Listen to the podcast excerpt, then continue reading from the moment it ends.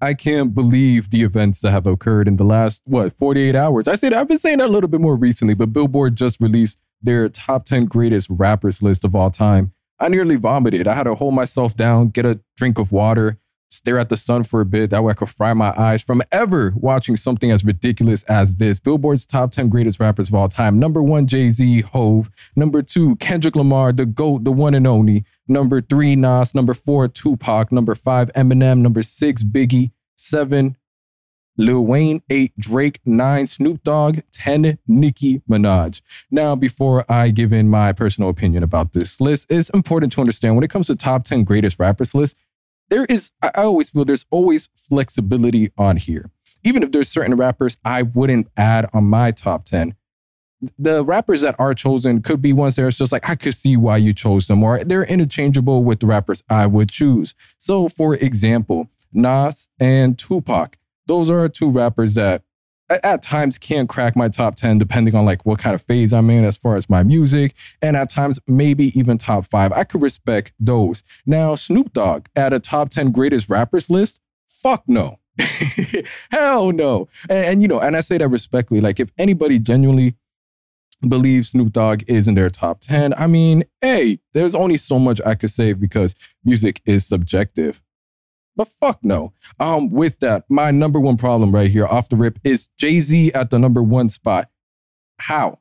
How is this possible in comparison to Kendrick Lamar? Kendrick Lamar rap better, has a better discography, sounds better, flows better. His albums, everything about his music is just on another level above Jay Z's. And this is coming from somebody that, granted, I am going throughout Jay Z's discography. I've been attempting to listen more of Jay Z. That way I could understand why somebody may view Jay Z as the number one rapper, as the best. But I, I, don't understand. It's impossible. He can't be number one over Kendrick Lamar. Jay Z ain't even better than Lil Wayne. He ain't better than Lil Wayne. As a matter of fact, Lil Wayne surpassed Jay Z all the way back in 2008 when Mr. Carter dropped. I did a video about that. Go check that out if you haven't. Kendrick Lamar his debut album better than half of Jay Z's discography. Section 80, Good Kid, Mad City. There ain't a single Jay Z album besides the Blueprint that's better than Good Kid, Mad City. That I could see arguably be better than Good Kid, Mad City. Like I could hear someone talk about the Blueprint. Anything, anything else, I don't want to hear it. And the Blueprint, even then, is sort of like you taking it a little bit too far comparing to Good Kid, Mad City. To Pimp a Butterfly ain't nothing better than To Pimp a Butterfly. Jay Z don't got a single project better than To Pimp a Butterfly. Damn, he don't even got a single project arguably better than Damn. And damn, ain't that some shit? Now, Untitled Unmastered, I mean, you know, it's a collection of songs. We're, we're going to calm down, a big collection of songs. And then Mr. Morale the Big Steppers for free. Um, with that, of course, I'm citing mainly Kendrick Lamar albums because at the end of the day, it's Kendrick Lamar and the albums. And I don't, I know I'm not adding too much, too much substance behind that, but yo, anytime there is a top 10 greatest rappers list and number one isn't K Dot, if number one isn't the guy that was messing with Sherane, if number one isn't Kendrick Lamar, throw the whole list away. Throw the whole list away, wipe it from the table, delete it from the computer. Don't ever let that shit leave the USB drive. Don't ever go onto another TV screen my eyes have recovered since um you know I blinded myself from watching this. But going on from the rest of this over here, like when it comes to Nas, Tupac, Eminem, um, Biggie, well, actually Nas through Eminem, I, I could see those on the top tens. Biggie, I could respect it. Me personally, I wouldn't have Biggie in my top ten. Lil Wayne needs to be top five. I think in any list, Lil Wayne definitely needs to be top five. Uh, Drake, I've always I've had this this bit of conflict with Drake ever since the whole entire reference tracks leaking. With if you're reading this, it's too late. The whole Quentin Miller situation. Because at the end of the day, if you're not even writing, so if you're not even writing raps, we we gotta question it to a certain degree. It's something I've been in conflict with because Drake does rap, I mean, write for other rappers, whether it is Kanye West, whether it was Dr. Dre all the way back when he was just 19 years old. And, you know, a couple more rappers. I'm just not going to go down that rabbit hole. He also has a pen that writes for other rappers. So that is a bit conflicting. Snoop Dogg at 10. Look at my face. For those of you guys that are listening to this on streaming platforms, I, I have this like the most nonchalant straight face right now, like Snoop Dogg. And you know what? I I respect Billboard for having Nicki Minaj on the number 10 spot. I, I push Nicki. In, in this, in this, I would push Nicki to the number nine spot. I'll, I'll have Snoop Dogg after Nicki. Nicki's a better rapper than Snoop Dogg. Yeah, you heard it from me here too. And I, you know, I, I don't believe Nicki Minaj gets enough respect when it comes to her rapping abilities. And I could also understand why, just because whenever it does comes to her albums, the way they're structured and the way they do have those pop elements into it, they, she doesn't exactly have instrumentals where whenever she does rap, it would give it that sort of ambience to be like, oh, she like she rapping. Whenever we throw in those pop instrumental on there, it just makes it feel more melodic than it should be. Whenever they are bars. Now, what she might lack in some crazy double, triple entendres or even storytelling elements, she definitely carries when it comes to character, when it comes to animation, flows, impeccable high energy, and she does have those punchlines that she's learned from Lil Wayne, likewise with Drake has learned from Lil Wayne, and does have some funny, uncanny, at times aggressive, and at times just, you know, um, how, how would I say, at times entertaining metaphors that they, they, they, they do the job. But with all of that pushed in together with the replayability of her music and the way she's been able to reach superstardom, make amazing sounding hits. Along with that, I would I would see why Nicki Minaj, as far as this list, with everybody here, should be at the number nine spot. Now, to take things a step further, is there anything I would change if I only had these people on my top 10 list? Anything I would change? Definitely. Kendrick, we going number one. And for the second spot, based on what we have here, I'm going to go with Lil Wayne. Kendrick number one, Lil Wayne at number two. From there, I will put Eminem at the number three spot. Right after Eminem, I'm going to have Nas. Tupac, Biggie. Actually, I take that back. I take that back. After, let's see, Kendrick, Lil Wayne, Eminem. You know, I might, I might, I take that back. I might have Drake in the top three. I might have take Drake in the top three. And right now, you guys are watching this, and you already see how it's already hard for me just off the rip to be like, how would I structure it? Just because a top ten list, I feel it's extremely hard to get right whenever we're, you know, getting our bias aside, just because everything's so subjective. And right now, like I have to sit down and think, all right, what's everything I'm gonna add into here? But I would say my solid top three based off this list, Jay-Z, Kendrick Lamar, Eminem, and yeah, carrying on from there. Nas, Tupac, Biggie, Drake, Snoop Dogg.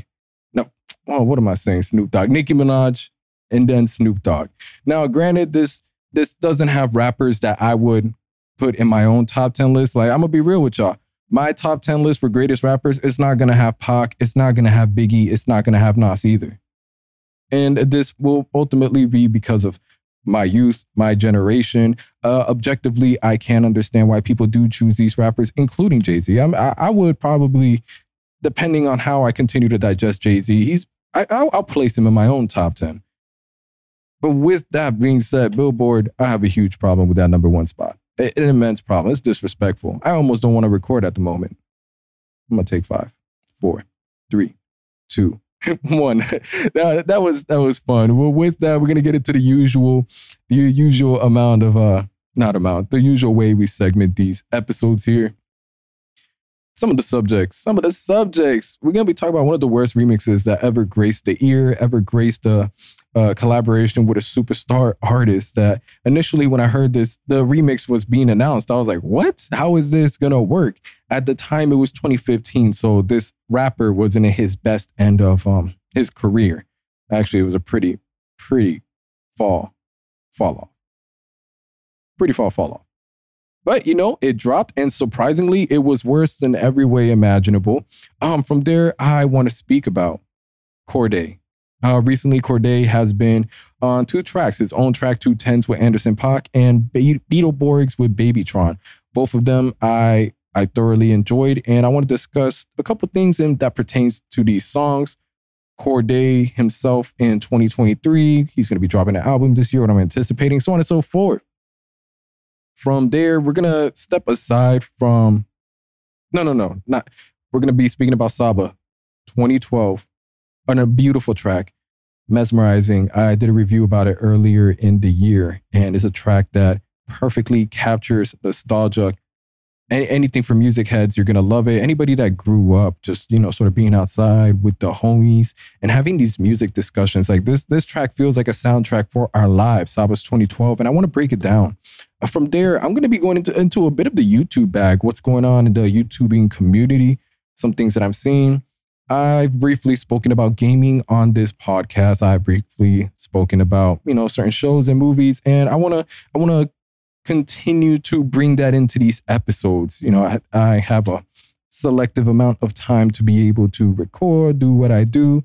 And for the most part, hip hop just happens to be my love. But every now and then I like to bring my other passions along with it. For anybody that's joining this and you're new here, because I've been noticing that these episodes have been listened to a lot more. And thank you to everybody right now that's listening to this. I appreciate your streams. Streams? Yeah. You know, I don't even like to put it like, you know, dehumanize it to like, thank you for your streams. I appreciate the fact that taking time out of your day to listen to these episodes, listen to me.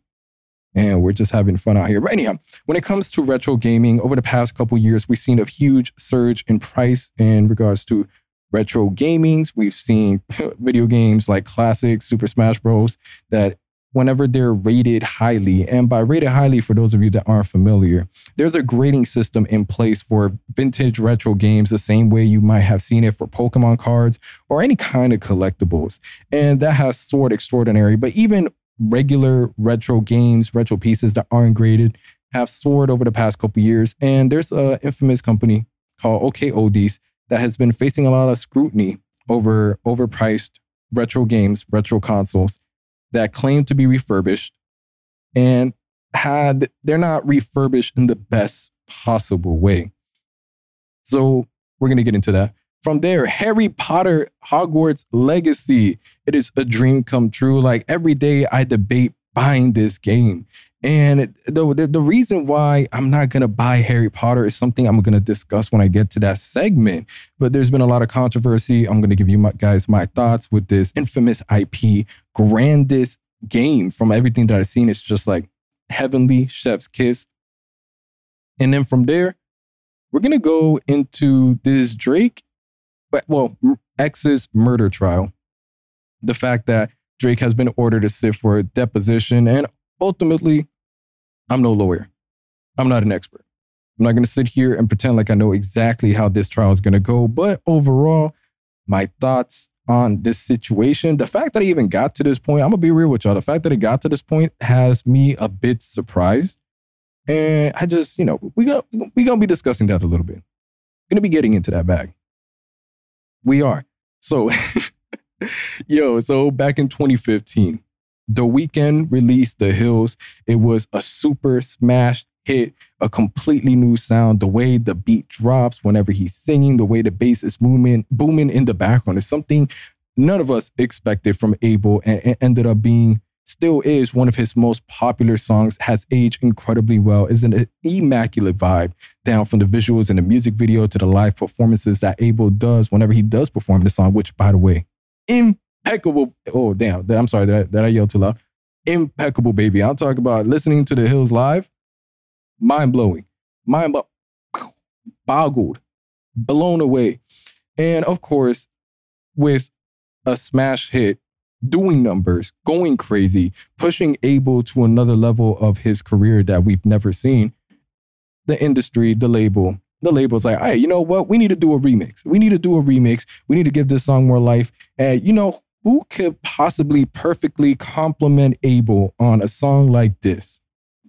You guessed it, Eminem. Eminem. and I remember because it, it just randomly played on my phone the other day. Like I was just going through shuffles and it was the hills. I was like, I bet. And then I heard Eminem. I was like, I fuck. No, no. But then, then I, thought to myself real quick, I'm like, hold on let me let me give Eminem a chance. It's been about eight years since the remix initially dropped.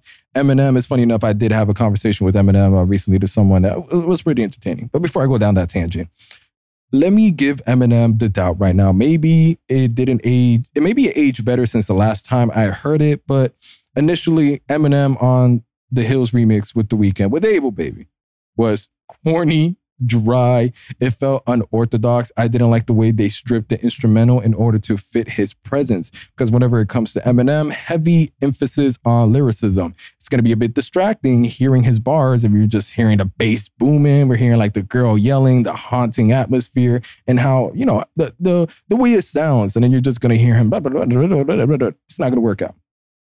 So I didn't enjoy all that. So I listened to it again recently. I put myself through that torture, which, by the way, can you guys salute me? The, the fact that I was able to survive to get to this point where it's just like, yo, I listened to the remix and I still have my sanity. Thank you. Thank you. I, I just want a little appreciation for that, just a little bit. So going down, yo, just uh, just the way it starts off. Said you want a little company and I love it because the thrill's cheap. And then said you left him for good this time. Still, if he knew I was here, he want to kill me. I was just like, mm, I got to grunt real quick. Just hearing those bars in the beginning, I was like, this is rough. This is rough. I don't care who wants your company, Eminem. I don't care. I don't care who wants to murder you. And then, of course, he continues. Uh, Eminem's great when it comes to his rhyme schemes. When you know he want to kill me, and you want to meet me, filthy. You will be refill. I'll still be your addiction. And I do enjoy some of the metaphors as far as like you know the dynamic between partners being each other's addictions, being each other's drugs, the love, so on and so forth. Pills. You're not able to fill my heart. Throwing some drug references in there. We we get all that. But the fact that Eminem's trying to, you know, buy a girl, not, not, not necessarily buy a girl over, but emphasize the fact that, yo, the man's that you with keeps hurting you. You need to get with me. I'll, I'll, kill him for you, blah, blah, blah. I ain't trying to hear this being preached. I ain't this little story that they got going on. Not good. Eminem wasn't good. It wasn't good in 2015. It's definitely not good in 2023. It's not. And what makes it worse, it isn't like Eminem has like a little small verse in the track, and then it goes back to like the regular hills that we know. Now they threw two verses in that. They threw two verses in the track, changed the instrumental up, and then we get bits of the Weeknd as far as the hooks. And I was just like, wow, whoever let this song leave the USB, get arrested. I want my four minutes and some change back. I can't get that back. I can't get time back. And let this be a big lesson for, for our very existence. You can't get time back. So when it gets wasted listening to a garbage remix of a fantastic song by Eminem, and I have to put myself through that again, it's not fun, man. It's not a fun experience. But overall, it wasn't a fun experience, but it, it, was one that when I got done listening to it, it's like, wow, I just remembered how bad it was. Um, pretty crazy that for such a huge song, this was the choice. It was fun reflecting over it. It was fun going through the verses again in my head, going through the flow. And I'm like, oh man, 2015 Eminem. I never want to go back. I never want to go back to this stage again. With that, the Weeknd Hills remix with Eminem being one of the worst remixes I've ever heard and one that every time I do listen to, which is it isn't often. It really isn't often. I get I ask myself, how can it get much worse? And I want to ask you guys, what's a remix that you've heard that is so bad compared to the original that it's just it's terrible. It's, it's just terrible. I'm not even going to try to find another word for it. Let me know. And you know what? I'll even I could make this a series where I break down terrible remixes for you guys. I'll put myself to that torture for you. Let me know the worst remixes you guys have ever heard, and I'll go ahead and I'll do a little breakdown. I'll do how I feel about the track, how has it aged, and this one being a track that aged terribly. Damn, it hurts. Now, Cordae this year has dropped, has been in two songs, his own song with Anderson .Paak and Beetleborgs with Babytron. I, I believe the one Anderson .Paak is uh, two tens. And Cordae has sounded great on both tracks. I love Cordae on Beetleborgs. We get two different instrumentals, one that's a little bit more laid back, and then we got one that's a little bit more ambient, has some glow into it.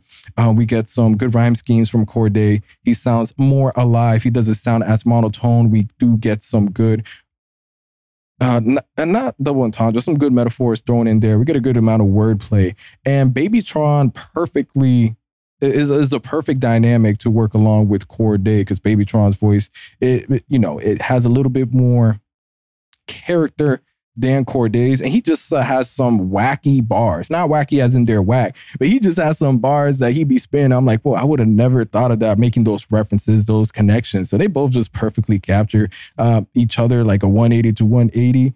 And Cordae and Anderson .Paak, two tens. I mean, them two together, it just feels like a vintage, vintage fun, funk filled hip hop. It's always great. And one thing that I want to say with this is that so far, Cordae in 2023 has been pushing amazing, well, an amazing track with an amazing feature. And I find Cordae to be at his best when he is collaborating with other artists. Now, it could be the competitive nature behind collaborations with the way Cordae does view hip hop, how serious he is with it, the love of creating music with somebody else and getting like that energy reciprocated. But anytime he collaborates with somebody else, there is more life on the track coming from both sides.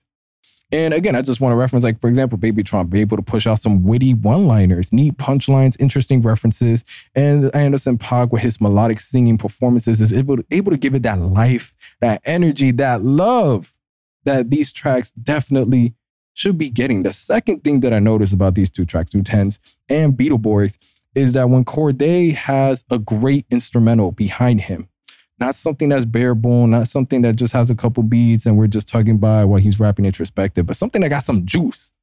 Something that got some juice, whether we talk about some funk, whether we got some, some energy behind it, Cordae tends to shine. It's a great oxymoron with his rapping style, which tends to be more laid back, a bit preachy, um, similar to J. Cole like, but without, you know, all the all the highs that we would get from a J. Cole song.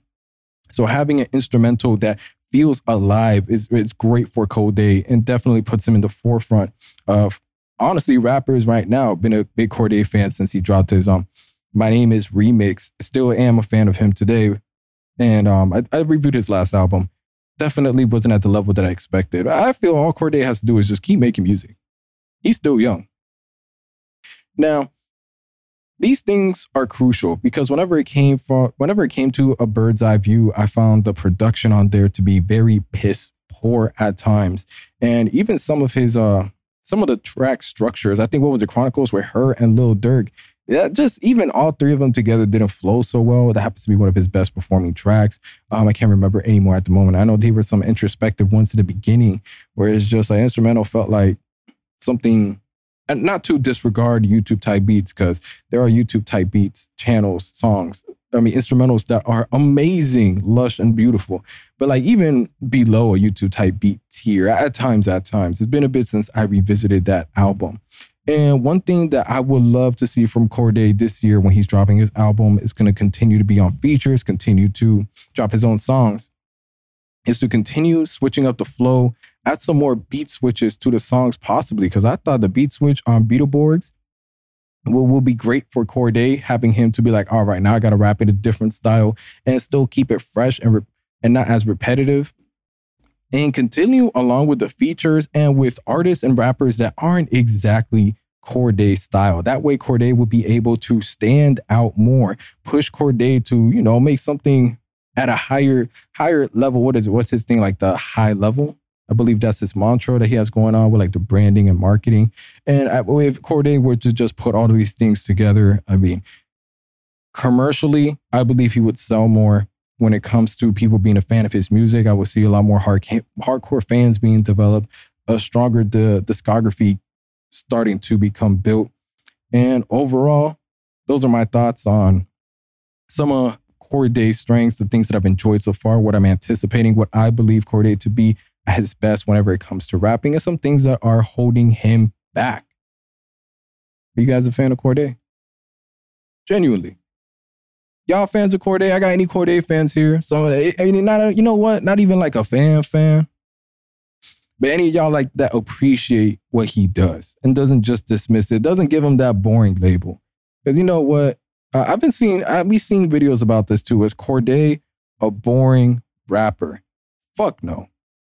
And I think anybody that goes that lane of, oh, Cordae is boring because, uh, because so far the music he's pushed out so far, I, I just I can't buy into that. He's done great on remixes on his own music, especially The Lost Boy. We have great, great, phenomenal tracks. We got great features along like um, Bad Bad Idea with Chance the Rapper, the joint he's featured on with Pusha T. And you know what? Let me let me go on Genius here. That way I could get refreshed. Digging through digging through my brain's discography is a bit of a challenge at times. And, and that's okay, you know. Like I want to say I retain most information when it comes to music that I've listened to. I'm not gonna sit here and say like every single track. But then, you know, I got my moments where it's like, eh, what? What was going on? what happened? I don't remember. Um, yeah, so okay. Lost Boy RNP with Anderson .Paak. That's the name, which is also phenomenal. Love the music video, the basketball style, the way it was like a throwback. But yes, bad idea. Chance the Rapper, RNP with Anderson .Paak. Way back home with Ty Dolla Sign, even though it wasn't my exact like standout track, it works. Uh, Nightmares are real. Pusha T, Family Matters with Arin Ray. We gonna make it Meek Mill. You know, usually the ones that he's featured in have the most strengths, but even Have Mercy, Broke as Fuck, uh, good amount of a Cordae that's more hyped up isn't necessarily boring to say the least. Like anybody I feel like, oh, Cordae is boring. It's like, all right, what do you listen to? Because the people that say Cordae boring or that J. Cole are boring, we can't trust you niggas. We can't trust you. Like anybody that ever came up to me and like genuinely doesn't like I can understand why J. Cole could be boring. Real, real quick, let me take that back. I myself has said, hey, listen, that four year Eyes Only era, we could have used a lot more songs and features. But like overall, J. Cole himself, saying J. Cole himself is boring, y'all tweaking. My voice cracking. Y'all tweaking, saying Cordae boring. Y'all tweaking. It's entertaining. We got some great solid raps. And I know right now I'm focusing on the Lost Boy. We'll get into a bird's eye view here in a bit when it comes to the track list. But we can't trust y'all. Because what y'all listening to? Because if it ain't other rappers that really rap, like if you say, oh, I listen to Griselda, it's like, all right, you know, I mean, hey, I put my hands up. Hey, you know, you, if that's your criteria, that's like, you know, where you have your quality set, going to Cordae, all right, I can say. I can say. Yeah, you know, I, I agree with it. I'll take a step back. I'll drink, I'll drink my water. But if you're out here listening to, I don't know, Destroy Lonely, and you're over here saying Cordae sound boring, get out. Get out. And I say this, and I say this saying Destroy Lonely is pretty dope. I myself listen to Destroy Lonely at times. Oh God. that sounds terrible. That's that sounds aged. No way.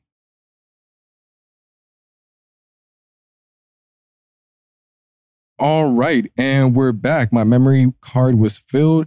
I got to go delete everything. So we're sort of to speed through this. We're to be now covering Saba's 2012, a beautiful song off his album Few Good Things that released last year.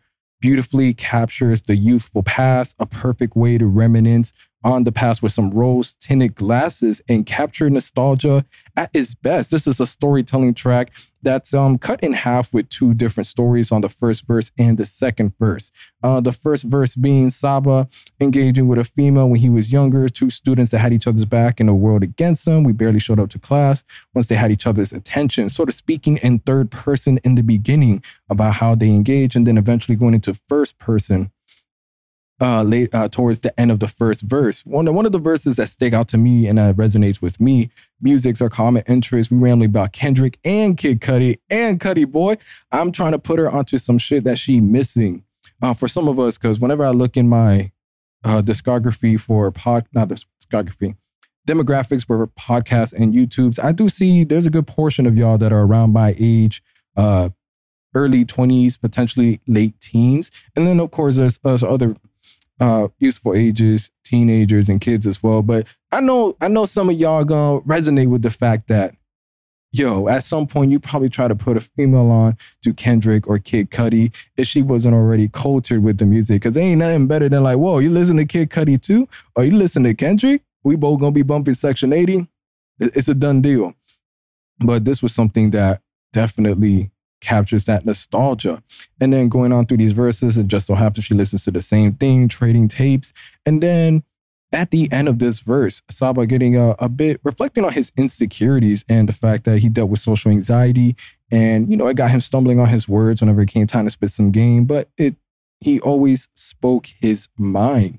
The way this track is on an instrumental that you hear the birds chirping, a beautiful melody on the pianos, and it just has that su- uh, summer atmosphere. Whenever you go back into your memories and you look back at your youth, if you, you know, if you were going outside, you had your homies, you know, you had the girls you listened, uh, that you, you were talking to, and you had the music there. Like a hip hop was part of your life. You growing up, like everything is meshed in beautifully in 2012. Of course, 2012 dating back to that time period, that year, 2012. Now, the chorus on 2012, it's simplistic, it's full of appreciation, and it's something that's heartwarming because it's just a regular hook. Talk about going to the corner store, whether it's your new thing, going to the corner store, and you're not able to afford anything, you're not barely able to afford chips, but you know, you do what you do.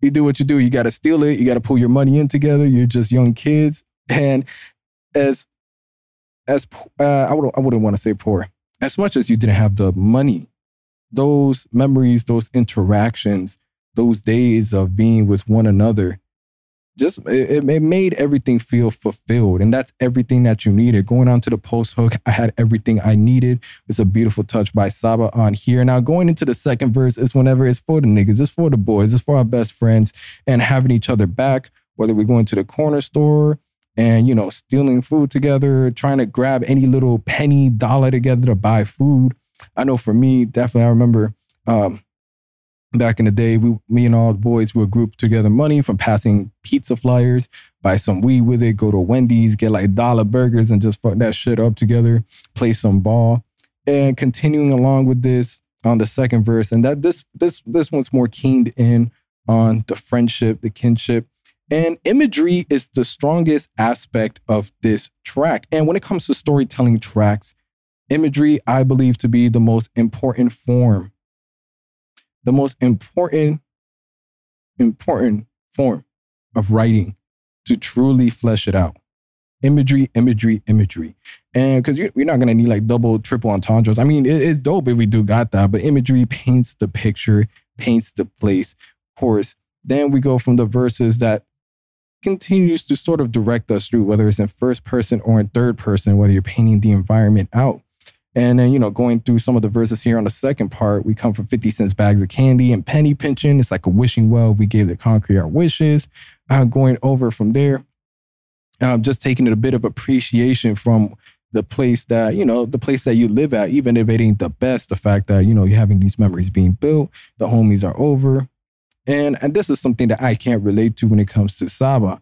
But whenever he finishes it off with, you know, it's you against the world with the homies, doing anything you can to, you know, have a good time. And then eventually getting a little bit more, uh, what do I say, dreadful, but more, take it, take it like a 180 in the fact that, you know, even when there's bodies droppings on the same blocks that we play tag for some old shit, they want wanted payback. So we could all escape it in the booth with the playback because it's the only place that we knew you were safe at.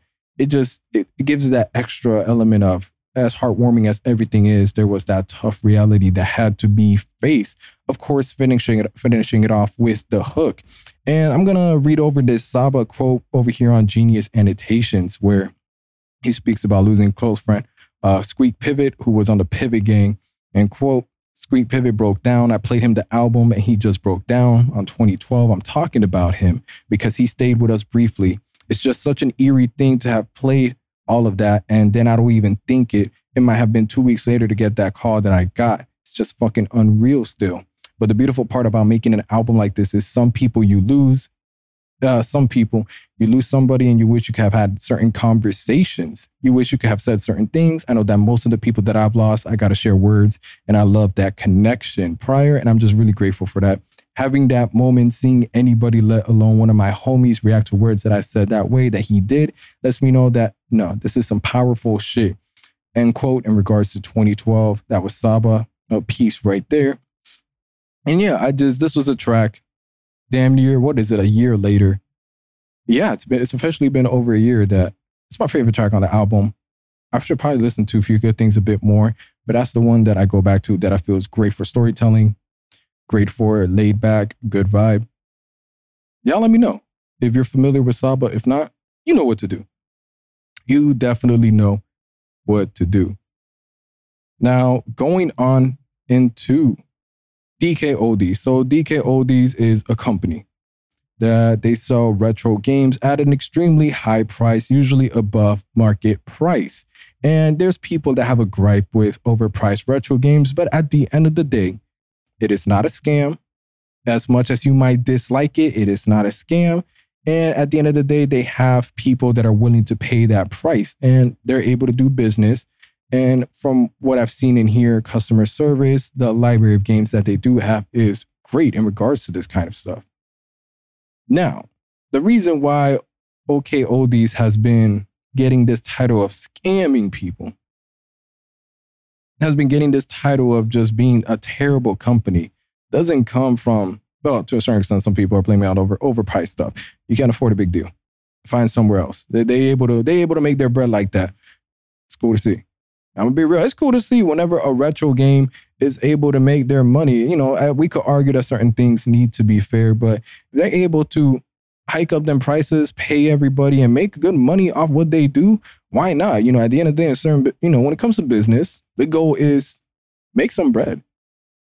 Now, there's different levels of businesses for different products, for different prices. Your gripe is highly expensive products. Hey, toughen up. Now, the gripe comes whenever they sell refurbished consoles at the high mark that they have been selling them at. So, for example, a PS3 brand new, from what I saw, 120 gigabytes was, I believe, $160, $120. Um, within those ranges for those consoles. For some people, they feel that is too much. For me, it's just like, hey, depending on how it is, how it's done, availability, everything, it's probably worth it. But the issue comes with the fact that these consoles are refurbished and YouTubers have been ordering these refurbished consoles and they have arrived broken, dirty, and just borderline unacceptable for a refurbished console at the marked up price. That is where I could see DKOldies having scam like practices. And the reason why right now I'm not saying outright it's a scam is because refurbished is a very loose term. They don't exactly have on their page a definition of what they mean by refurbished. You sort of just got to take refurbished for what you're used to, the idea behind it. and briefly, when it comes to a refurbished products, ideally, you, for example, you buy an Xbox. You're going to clean the Xbox. You're going to open up the Xbox. You're going to see if it has any capacitors that are potentially damaged. You're going to see if it's dirty. You're going to see any electronics or any bits and pieces that are chipped off or broken. You're going to look for anything that is broken or damaged that could be replaced or things that could be improved. Something even as thermal paste. If there isn't a good amount of thermal paste, you're going to put a new layer on. Well, DKODs has not has not been refurbishing the insides of these consoles. And there has been damage inside these consoles. And the issue lies in the fact that people are buying these consoles at a marked up price at a marked up price. And the refurbishment isn't down to the T in the inside of the console. And the problem lies in the fact that how are you going to sell these consoles for such a high price, barely clean the outside, or clean the outside, granted, but never touch the inside? And again, refurbish is a blanket term because that's what you would expect from a refurbished product because ultimately refurbish is just it really is just cleaning it up and fixing it. There's no bigger detail into it. There isn't like a textbook definition that says you need to repair and clean everything inside. But what makes this a scam what makes this a scam is whenever you can tell that the console has never been opened. When the DKOldies boss himself says, we open and check these consoles. Whenever he's out here saying that we clean the inside of the consoles and that any any that you get that slip by are by accident. Like, oh, it's our fault. You know, things happen. But then they're consistently shipping them out one after another with these same issues. This is when it officially becomes a scam because the refurbished wording, the blanket term, is able to cover them to a certain degree. Like if it was a one off here and there, it's just like, hey, you know, it slipped by, it is what it is. If it's like a one off every now and then, it's understandable. No business is perfect. But whenever we got YouTubers getting five consoles in a row that haven't been touched on the inside, they're dusty, they're broken, capacitors are bloated, it is a scam. Because we, we could tell you, you know, we could tell you're not refurbishing the inside. We can tell.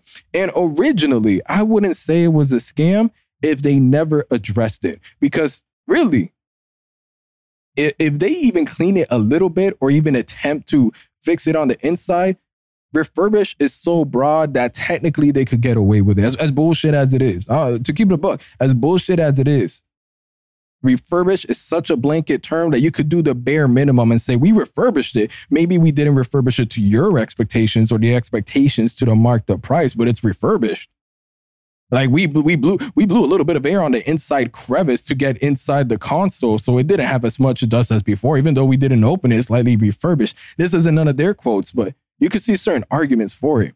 But now, whenever you make videos saying that you do refurbish the inside, you do clean it out, and then you got folks on YouTube ordering your products, and from video footage to back to back to back to back to back to back consoles where they are broken, they are dirty, they are busted, that is a scam because we could that ain't really refurbished. But unfortunately, again, like I cited earlier, refurbished is such a blanket term that I don't believe they could actually, like, if there were to be any legal issues, from my limited knowledge, you cannot sue them for a scam because refurbish is such a blanket term. Legally, legally in its legality, it's not possible. But I'm here to say, based on everything, all the videos that I've been seeing, all the videos you guys have been seeing, uh, these clips throughout this video. And for those of you guys on streaming platforms, I'm sorry. I don't got the videos up yet. I got to figure out how to do that. It's a scam. As soon as you started posting those videos, DKODs, of, yeah, we do refurbish it inside, we do clean it. All those consoles that came in dirty after you saying, oh, you a couple ones slip. Nah, nah, nah, nah, that's when it becomes a scam. And that's unfortunate because DK Oldies, as much as you hate them for how overpriced they have their games or consoles above market price, at the end of the day, there's still a demand. There's a wide catalog and library of consoles and games that you might not find anywhere else. And that's, all you know, that, I feel that's actually pretty dope. The fact that it's like, yo, it might not be the cheapest, but it's there. There's a selection. Now, I could go into other minute details on why people are calling DKOldies a scam, but it, it really isn't a scam. Like, for example, whenever you buy a console on there and it comes with a third party controller for the marked up price, at the end of the day, that is not a scam because they tell you you purchase it. It's a working controller. It's not a scam. All right. Just because you feel something is not fair. And I think this is also important to discuss when it comes to DKOldies because we got people that want to say everything they do is a scam. No, if you buy a console or a game at a marked up price, or it doesn't meet your exact not I wouldn't say expectations, your idea of what, what should be priced. Like, oh, if you're giving me a third party controller, um, it should cost a lot less. No, I mean, you sort of agreed to it, you bought it, and it's just the way it is. Now, everything when it comes to the inside, when everything I've already stated before, yeah, DK oldies, you guys are scammers for that. In a legal sense, no, unfortunately not, because refurbish is such a blanket term. But by the way, you guys push these videos on your shorts that you do this, and based on everything these YouTubers have been getting, step your shit up. Step your shit up. I mean, ultimately, I don't think their business is gonna hurt, but reputation, as far as being reputable, it's not great having a terrible reputation. That's it for DKODs. And we're gonna tap into our Harry Potter bag right now. We're gonna tap into that Harry Potter bag. We're gonna end it there. We're gonna save the X and Drake thing because, you know, got to solve this memory card issue. I believe, what is it? Recently, over the past couple weeks leading up to this point where Harry Potter Legacy releasing, there's been a large amount of protest, social media outroar over the game due to transphobic like comics from uh, from J.K. J.K. Rowling. And people have decided, you know what? Even though she's not responsible for the creation of the game, even though she's not working in the dev team, they don't, they, they don't, you know, the dev team doesn't rock with her either. Even though there is a trans character in the game, people have decided to protest in a way where they they're telling everyone, hey, don't buy the game that we don't support her, that way she doesn't get the money because it's the ethics are fucked up. Which I mean, regardless of the ethics are fucked up, it's a video game that people are gonna want to buy. Your iPhone is made by child labor. A lot of the things you rocking is made from child labor. And this is a common argument. Don't even like for some of you that are listening, it's like, yeah, that's what everyone's because it's so basic. It's just like, yo, everything that you arguably buy could be child labor. And it should that be the reason you don't? You know what I'm saying? Like, oh, you shouldn't you shouldn't do that because you're supporting uh, China. You're supporting the uh, the child labor in China and these other countries. No, you're gonna be like, well, I, I like my phone. Now with this video game, now, you know, it's stopping people from buying the game. That ain't that bad. Be real. You know, people could preach whatever they want to preach. They could do protests, whatever they do on social media, uh, telling you not to buy. You still go buy. However, streamers that have been streaming the game have been receiving death threats. They have been receiving insults. They have been receiving bombardments on top of bombardments about how you shouldn't stream the game. You're trash, so on and so forth, and finding every way to sort of like publicly shame anybody that's playing the game. You got all these uh, quote unquote you know, social activists getting online trying to cancel these streamers, trying to berate these streamers over their beliefs that not everybody shares. That's where it gets stupid, ridiculous, and disgusting. Now you're probably wondering, okay, why haven't you bought Harry Potter Legacy? Is this the reason? Do you, you know, do you not want to be labeled as transphobic like um some of these people have been labeling these streamers? Or you know, can you imagine any any time you're playing this game that someone tells you you're transphobic, you're a piece of shit. And there's actually streamers that are playing this game while raising charity for uh, for trans charities. That way, they're able to sort of, you know, hey, you know, we might not agree with JK, but you know, we do have this charity we do, and we are loving this game. We're gonna do something for the community. And then you got people for the quote unquote community being like, yeah, that's trash. Don't don't do anything. There should be nothing done with this game. But my reason, I'm not playing Harry Potter Legacy my reason is because I don't have enough time for it. Uh, for anybody that was like waiting for this, that the tension's been built since the beginning of the episode. Yeah, man, I just don't got time to play Harry Potter Legacy. Like when it comes to um, you know, being labeled as transphobic, being labeled as um anything or getting or getting disrespected on Twitter or whatever, I don't care. I wish somebody would. I, I I've been I've been called worse in Modern Warfare 2 lobbies. I've been called worse in Black Ops at Black Ops 1 lobbies. When I was a kid, as an adult, you really think I'm not gonna play a video game because we got a bunch of bums going on social media telling me what I can't and can't play because they got they got their emotions in a bus because they don't know what else to do with their lives. Like genuinely, if you're going out of your way to go haywire on these streamers, and calling them transphobic because they're playing a video game, you're a bum. Anybody, if anybody listening to this right now, if you're dealing with this for anybody, like if you play, if you bought this game and someone's telling you, hey, you're transphobic, fuck them. Because they're part of the problem, especially when we got streamers that are raising money for these trans communities. And then we got the sort of uh, social media justice warriors trying to shut shit down. Stop it. Stop it. And it's unfortunate too, because there's some people that don't even want to play this game in fear of being labeled transphobic or being shamed.